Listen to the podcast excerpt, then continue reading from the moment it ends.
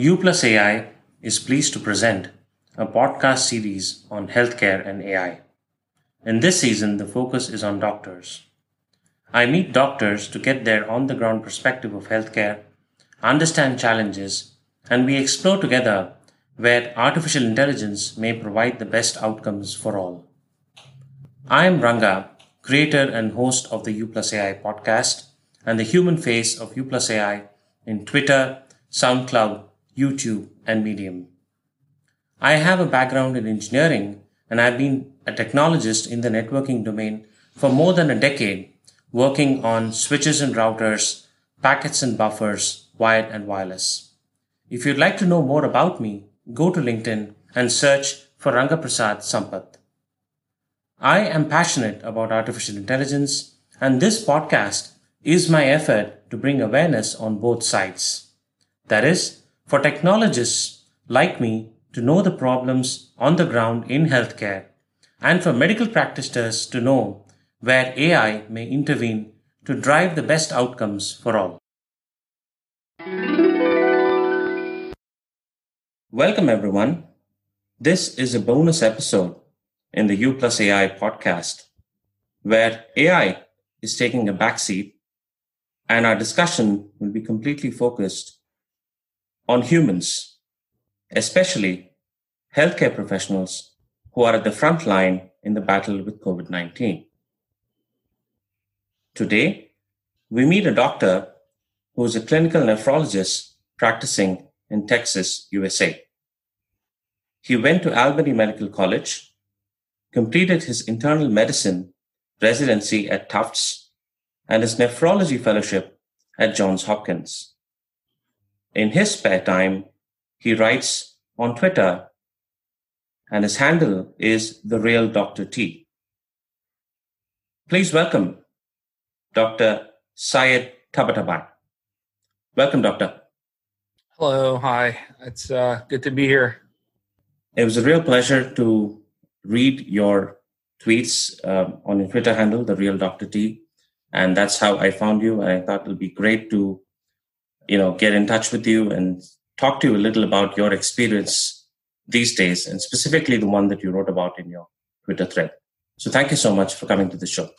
Sure, absolutely. Thank you so much for having me. I appreciate it. So, Doctor, let's go a little beyond your bio. Tell us a bit more about yourself and how did you choose to become a doctor? Well, uh, that's a simple question that the answer is a little more complicated mm-hmm. than it uh, than it might seem on the surface. Uh, like most things in life, I guess, a lot of um, becoming who we are is shaped by uh, people we look up to and people we admire, our mentors and the people who came before us. And um, in my family, actually, neither of my parents are doctors. My, my mom is a teacher, my father is an engineer. But um, two of the people who had a huge impact on me when I was a child was one was my maternal grandfather, um, who is a, a physician, and uh, uh, he died when he, when when I was actually quite young. But um, a lot of my most vivid memories are of him and um, the work he used to do, and then also uh, my uh, uh, aunts and uh, I have a couple of aunts and uncles who are physicians and clinicians, and really made a big impact on me. And when I was growing up, um, I loved uh, uh, creative arts and things like writing, um, things like uh, movies and screenplays and directing. And uh, for a time, my, my my heart was there, but then you know, the older I got, I I fell back in in love with my first love, which was medicine. And in school, I loved biology and sort of gravitated towards it, and um, the the humanism of it, you know, the the interactions with people, and um, uh, the stories within it um, are, are, really what drew me to it, and and that that just further solidified the older I got. Wow, and uh, doctor, is that what about medicine that attracts you? I mean, you just said you know the humanism, the interactions with people.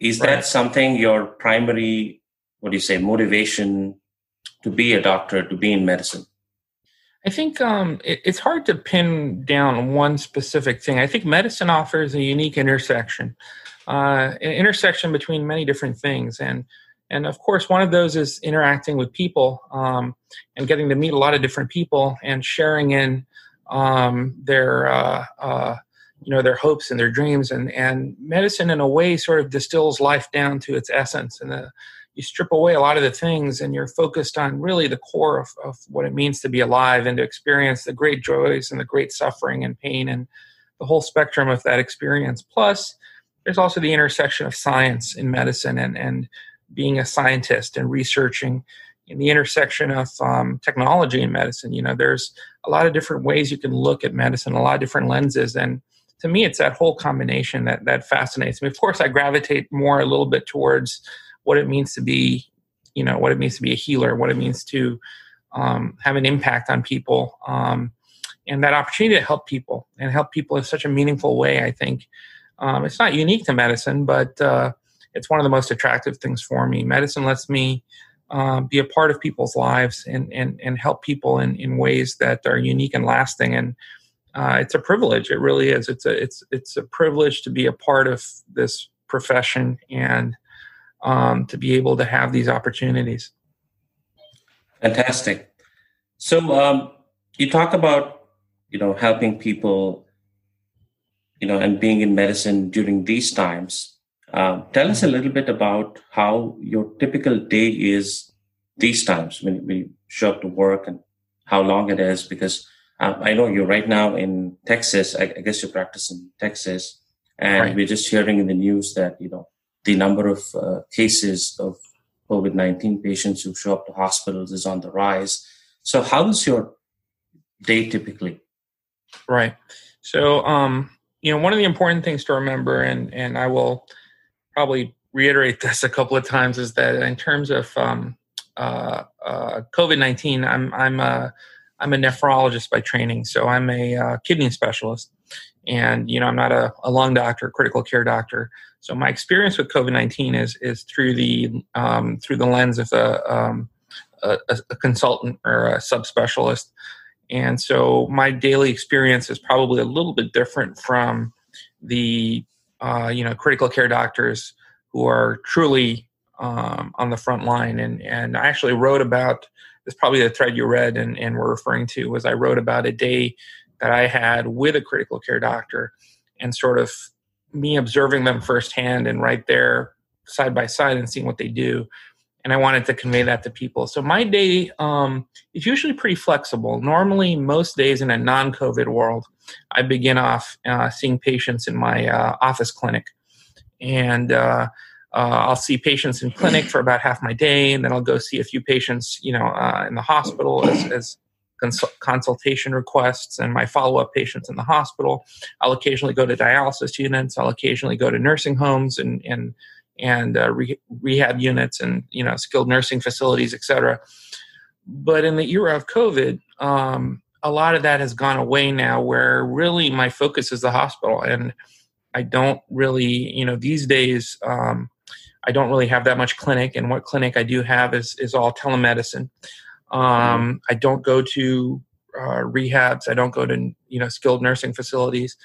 I uh, have cut down my dialysis rounding a little bit. I have nurse practitioners helping me out, and we do a lot of telemedicine. But really, now the big chunk of my time is in the hospital because the mm-hmm. hospitals are getting full, and um, there's a lot of kidney disease that we're seeing in the you know critically ill patients. Uh, COVID brings with it some unique um, kidney disease uh, uh, diseases that we haven't seen before with things like influenza and stuff like that. There seems to be um, a new spectrum, and like most things in COVID, our understanding is evolving. But really, to hmm. answer your question in a long-winded way, I guess my my day really now is I wake up and and go to the hospital, and I work at the hospital until the work is done, and hmm. um, it can be anywhere you know eh, they're long days. I'm, I'm not getting i'm not mm-hmm. getting a lot of short easy days these days. And i think that's true for for most anyone who's in the hospital. Sure. And um, you know you, you mentioned your twitter, twitter thread and yes uh, that's how i saw your work. And you know it, it just sort of uh, blew me away the, how you had portrayed the life of critical care doctor in these times. So your now widely popular twitter thread you know uh, starts with a tweet you know, that has a line that says, a monster awaits. Right. Now, when I, when I read that, that line um, sounded to me like it could be like Stephen King writing, you know, Stephen King of the horror genre, right? Or it could be right out of a famous Hollywood movie like, you know, maybe Predator or Godzilla. There are these famous movies. So right. I was like, wow. So I just wanted to ask you, like, what made you come up with that? What, what was uh, you, what, uh, were you thinking? it's that's an excellent question. And actually, I was thinking of a very specific image. Um, there have been a lot of images associated with the battle against uh, COVID nineteen and the COVID nineteen pandemic.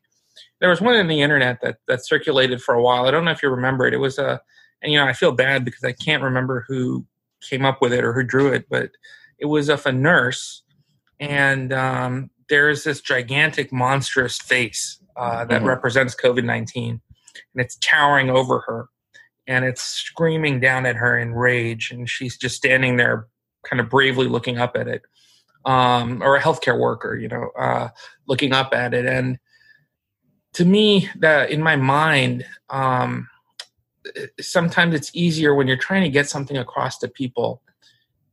There are a lot of different themes in the thread and a lot of it mm-hmm. is about resilience and teamwork and hope but a lot of it is about trying to convey just how scary it is uh, to be going up against something like that, this pathogen, which could be anywhere, you know, um, and has such devastating impact on people. And so you're right when you when you talk about Stephen King and horror, there really is a very real sense of horror um, with this with this virus, but it's different because in in real horror, uh, I mean not real horror, I should say, uh, when you read uh, these these scary books and everything.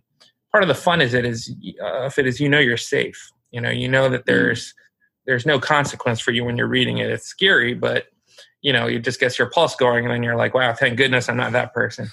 Um, but the horror of covid um, for the workers who have to face it um, and the patients who have it um, is is different because it's it's you can't just close the book or end the movie you know um, so what I wanted to do with that line immediately was kind of seize the attention of the reader and hopefully give them a little bit of a jolt and a little bit of a chill because I was going to be talking about real monsters um, in the sense that the actual term, you know, if you read the thread, the actual term monster applies to different things through the thread. You know, obviously COVID 19 is the main one.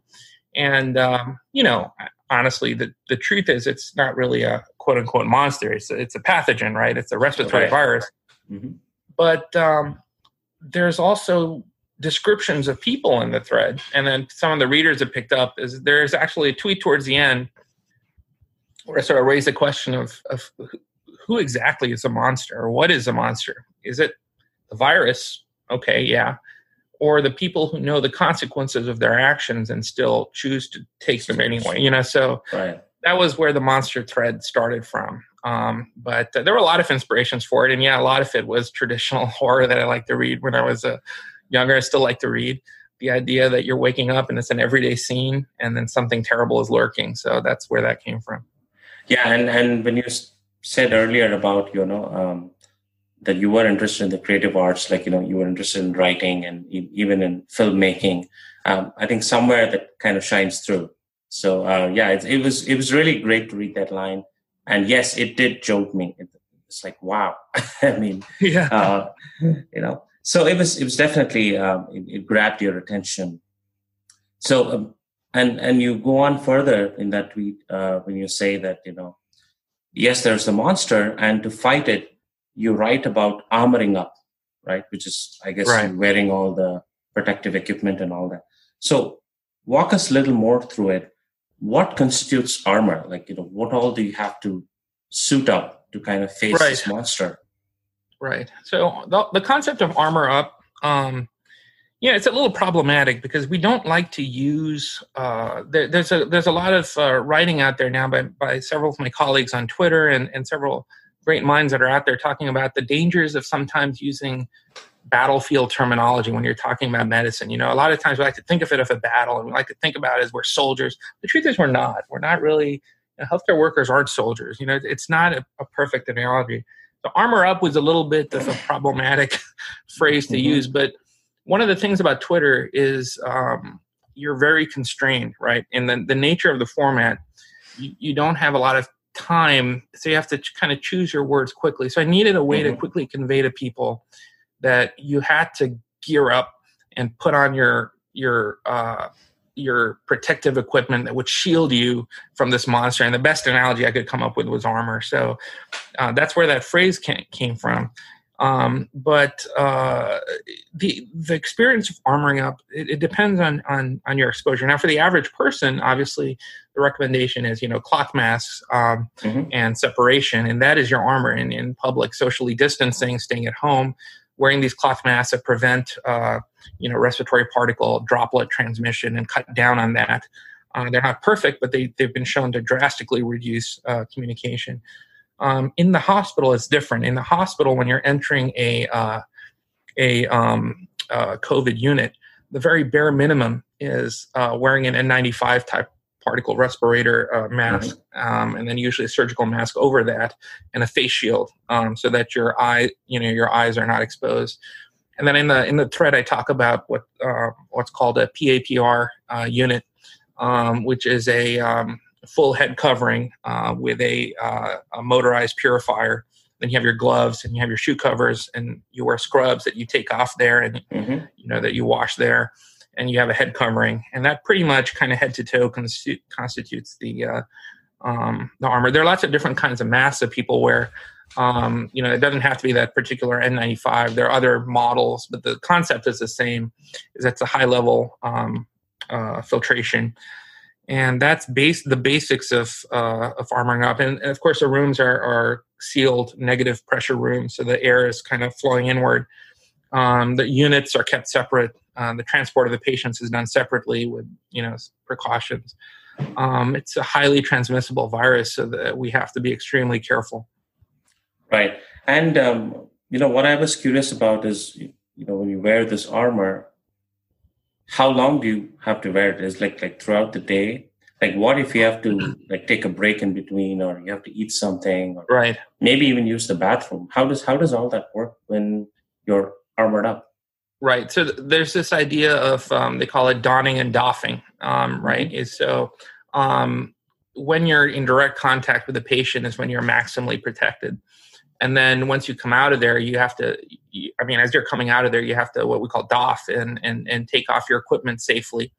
And then um, kind of scale down your your armor. So you go from wearing that full protective covering which with all the possible protection to when you go to a place that's a non-covid designated area to get lunch or to take a break or whatever at that point you're not wearing all those layers anymore. Usually, most people are just wearing uh, a mask or N95 and a surgical mask, and mm-hmm. not wearing you know uh, all the other accessories that come with it. Um, and uh, it is tiring. I mean, those those masks are tough to. Uh, I'm not talking. It's it's very important. It has to be clear with the language because um, there's a lot of anti-mask propaganda out there. But um, when I'm talking about it's very tough and tiring to be wearing a mask, I'm talking about the both masks, the N95 and the surgical mask on top together. Right. Um, wearing that throughout the course of the day, um, there has to be a tight seal with your face. So eventually, I'm sure you've seen those photographs. You, you start to develop little sores. Um, people will put these little um, strips across their nose to lessen that, but the mask does push in pretty tight. So it is um, you know, it is uh, tough to wear um, over time, and it's very warm. That whole setup is very warm, um, and it's uh, you know, be honest, it's not a comfortable setup, but uh, it, it, serves its purpose, and and you know, you're grateful for it when you have it. You know, we see even photos where you know healthcare professionals they have scars um, on their right. cheekbones and all that because I guess the mask right. is pressing against your face, and over time, you kind of right. have these scars. Um, right. Mm-hmm.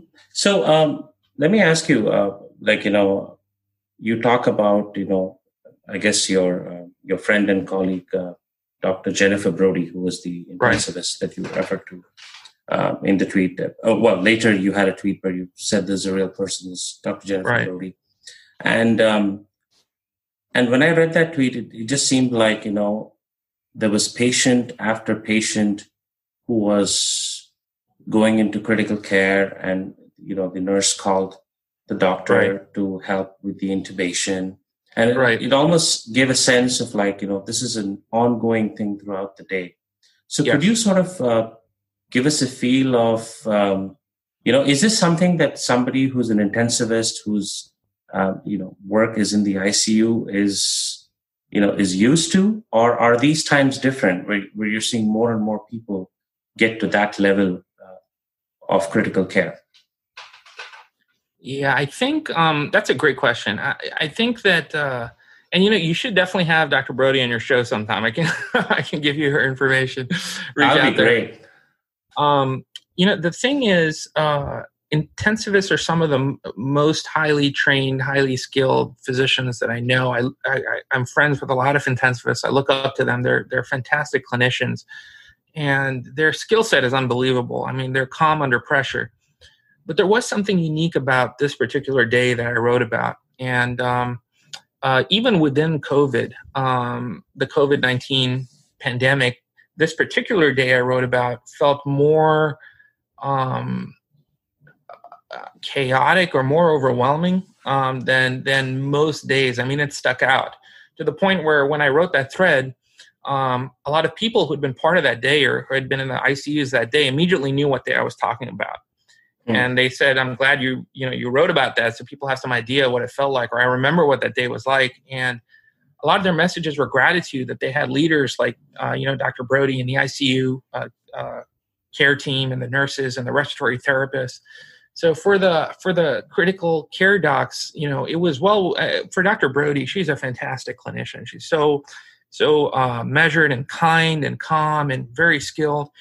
But um, even for her, I think it wasn't that it was too much, but I think um, it stretched her pretty thin. You know, there's only one of her. You know, Mhm. so um, you know when you have so many sick patients, it's almost like you have an avalanche, and uh, you have you know your tool is you have one little shovel, right, and then you have this avalanche coming in.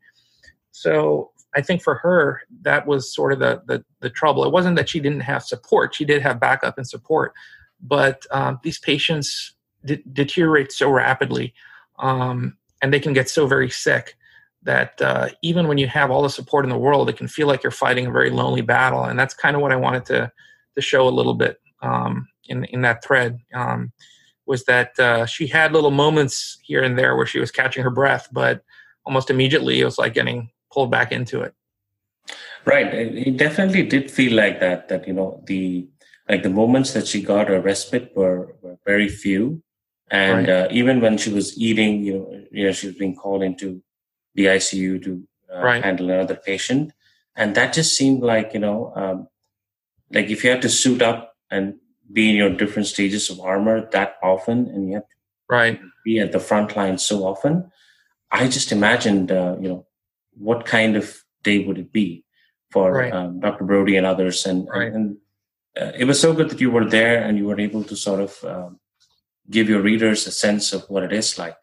Right, and uh, I think that was that, that was crucially important because one of the problems um, that naturally happens when you have people uh, who are getting sick with COVID is that it's sort of the, the fight is sort of distanced from everyday life. You know that what's happening in the COVID unit, even people in the hospital.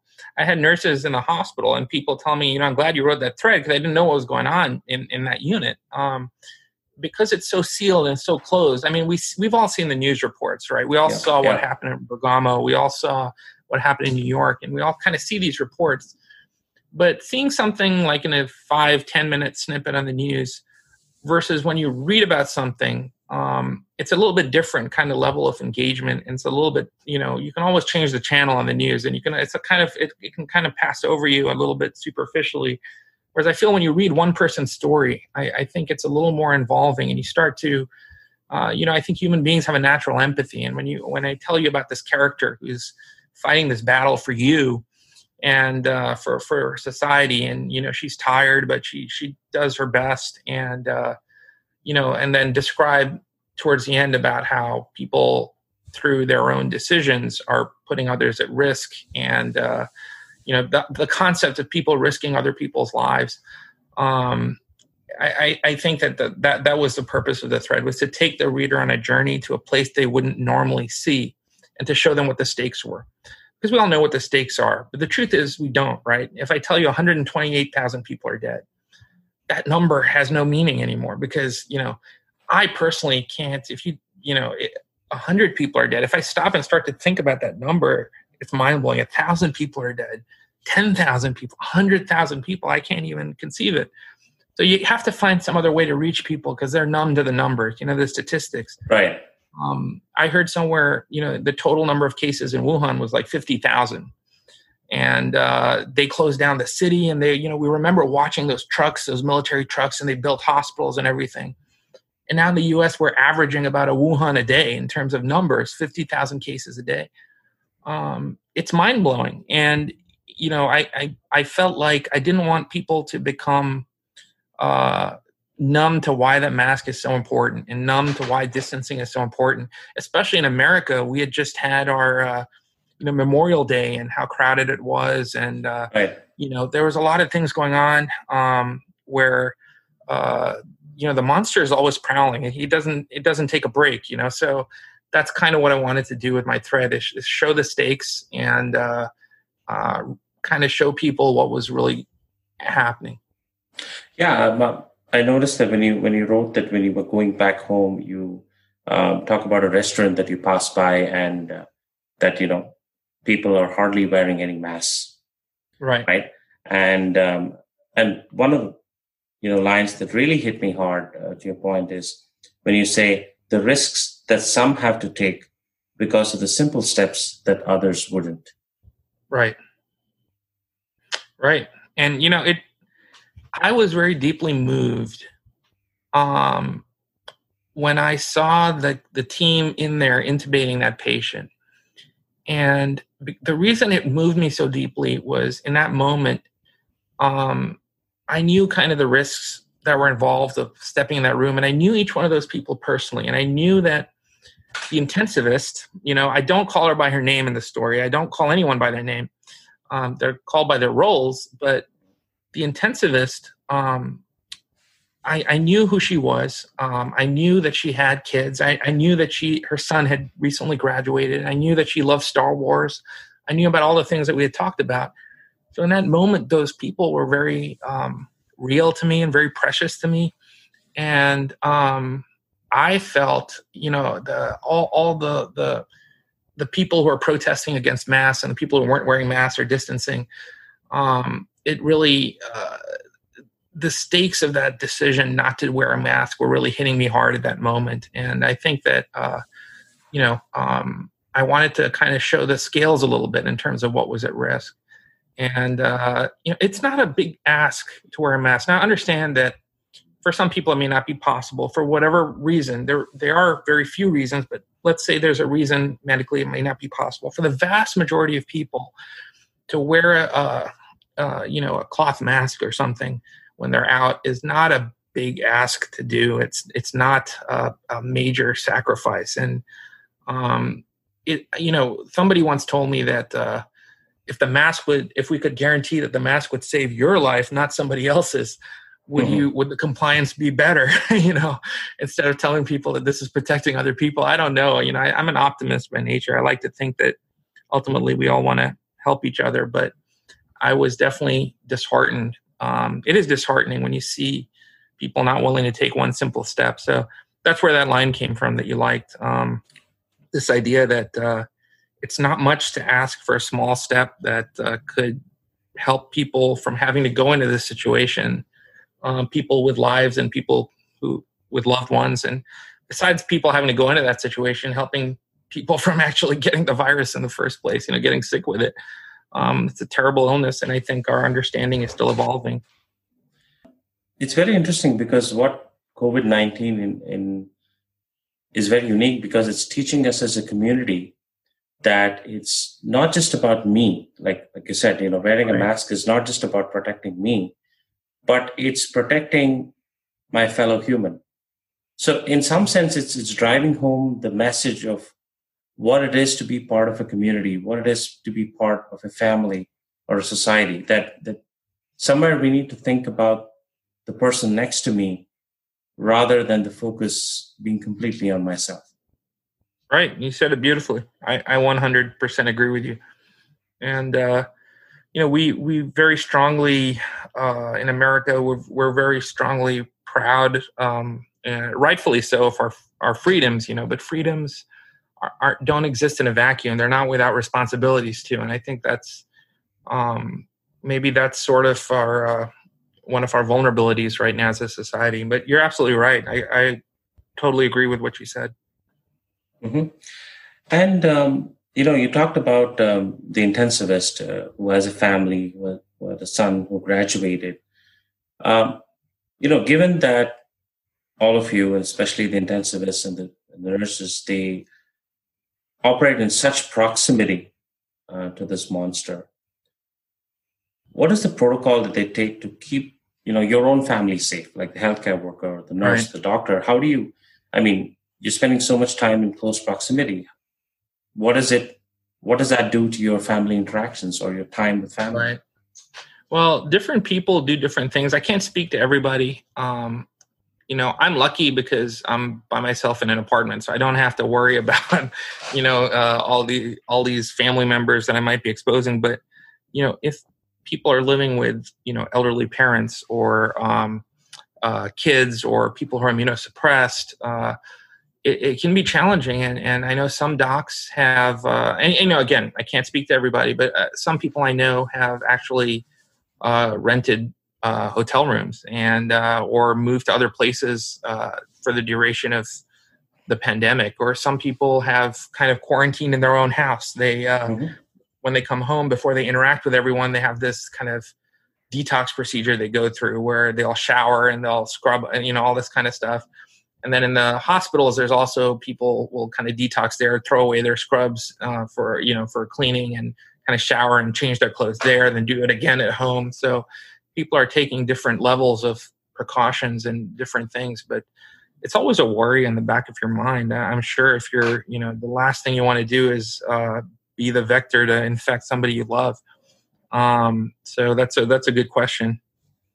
I see reports every day on the news across the world that you know despite all of these things that you're saying about armoring up about ppe mm-hmm. there are a large number of healthcare professionals who have lost their lives on the front line with this yes. monster so yeah. though we talk about you know um, you know these procedures that you talk about donning different grades of armor and then mm-hmm. doffing and then taking all these precautions still we know like you know maybe there are cases where uh, you know there are even even doing all that the monster gets right to those people who are on the front line and that that was right. really that's something that again you know i was not able to get my heads around it right. but it's it's truly uh, you know distressing to see so many healthcare professionals lose their lives in the front line. Right. Right. It, it, yeah. And uh, you're you're aware of it. You know you i mean we all know at this point um, people who are in cities that have been heavily affected by covid we all know healthcare professionals. I personally know several who have gotten uh, sick with this, and you know that we are in unique proximity to these patients a lot of the times um, in situations that we call aerosolizing procedures, where you know you're at extra risk because you're you know that there's uh, particles with the virus being released, and um, it's just so easy to get. There's uh, you know you're careful, careful, careful, careful in one little lapse, or one other person not being careful is enough to put you at risk.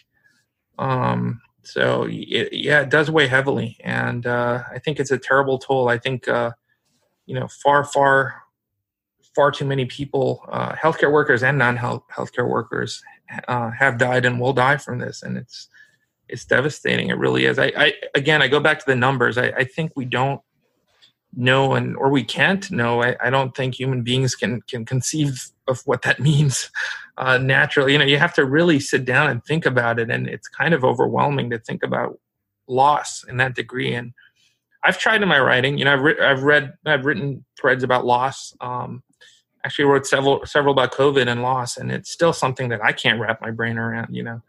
Um, and maybe I don't want to, you know, maybe maybe just for now it's it's a blessing to be ignorant and be numb to that, but it's uh it's really devastating and um you're right, you know, I, many of my colleagues have, have have succumbed to this and I wonder about that sometimes. Um You know, uh, now I think a lot of medical professionals on the front lines have. Uh, I was talking to a couple of people about this.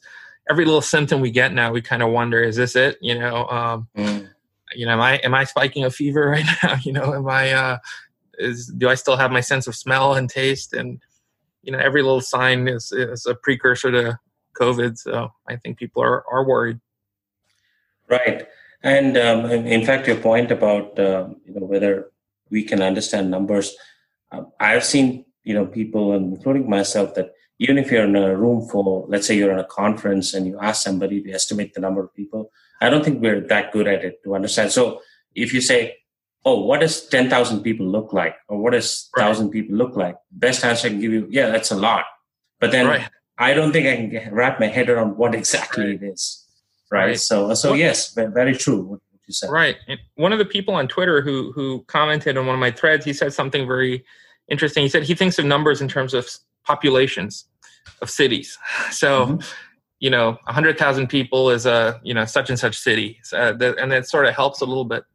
But tied into that issue with numbers is another kind of unique weakness in our ability to conceive of numerical concepts. Is the idea of exponential growth. This idea that if you start off with something at a certain percentage of growth in two weeks how much is there going to be and people are guessing well maybe 500 or 1000 and the answer is 12 million we're not mm. used to that idea of things accelerating so rapidly it's a more you know i know this podcast about ai it's a more kind of machine like concept the idea mm. of growth on that scale because most people don't experience that um, i mean maybe bankers and accountants with compound interest they can understand that a little better because they deal with that but um, that if you really understand exponential growth and you understand this what the stakes are in terms of death and human loss and and and so on. Um, you get worried much earlier because you realize once that curve is gone once that curve is shooting up you are not just a little behind. In the exponential growth world you're far behind where you want to be you know? And and i think we have a unique weakness there too because we see the graph going up and we're like okay that's that's not good but yeah. you know maybe if we take these steps and the other thing with covid is our data is always lagging because of the two week period the incubation period. So we're uniquely set up to be too late. And i think that's something that's popped up repeatedly is repeatedly we're we're too late. We're we're doing things too late. And so i think that uh, you make a great point about numbers. We're just i think that's a weakness we have. And maybe ais would be a better way to uh, give us a red alert that you know a small blip that we see in the graph is really you know projecting a, a, a large danger. Yeah. So um, dr tabatabai I'd, I'd like to ask you this uh, you know towards the end.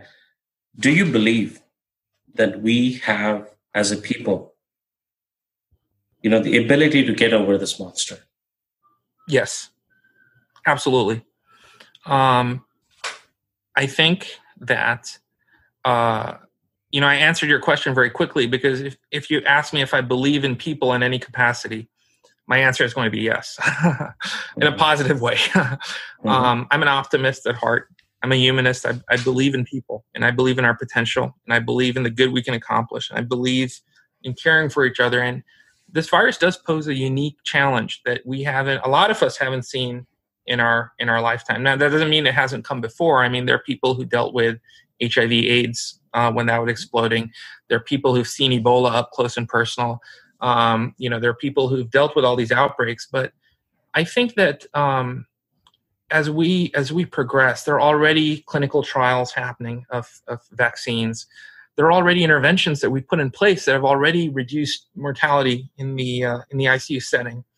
Um, we're all, you know, one of the great things about the internet and our connectivity is how people all over the world have been able to to connect to each other very quickly to share experiences to share data and to kind of figure out ways to combat this. So um, i'm an optimist you know I, I, I don't think it's going to go away like a, a magic uh, you know a magic pill or a magic bullet is going to make this thing disappear forever and then we're done and it's back to life the way it was.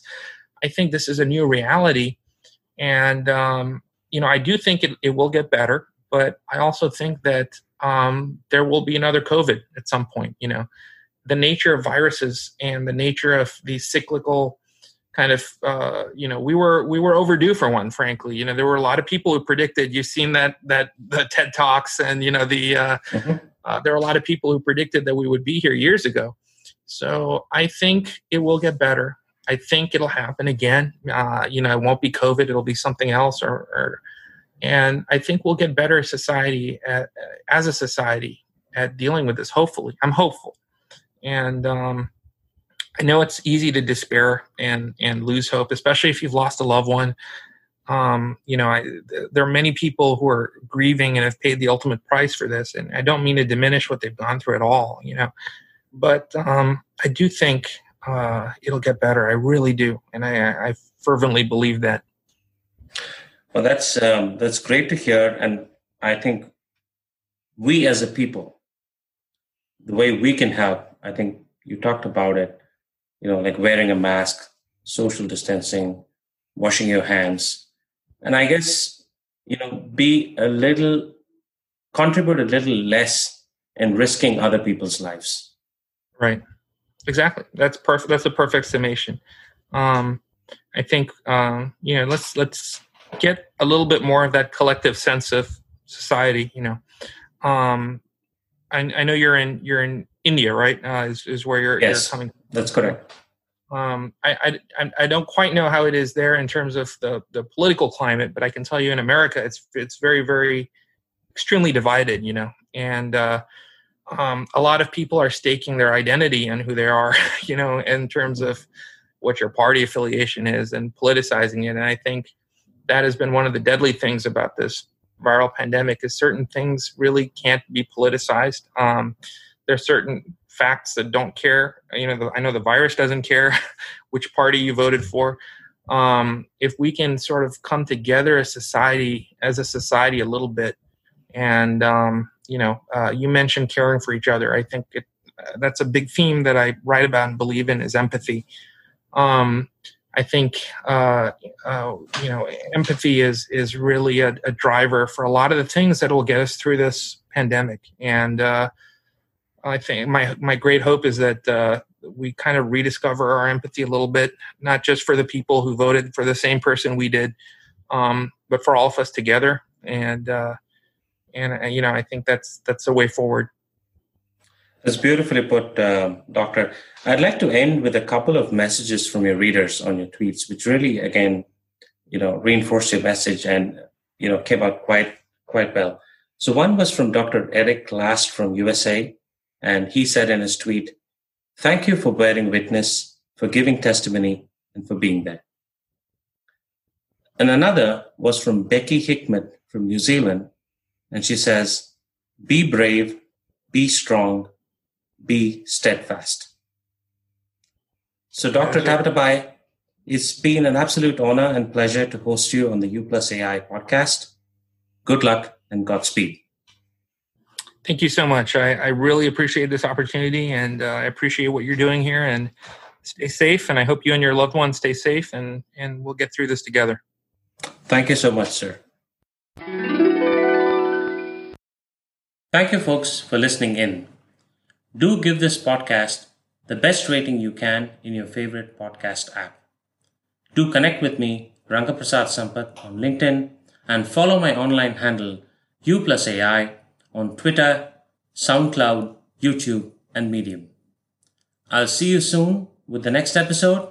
Enjoy.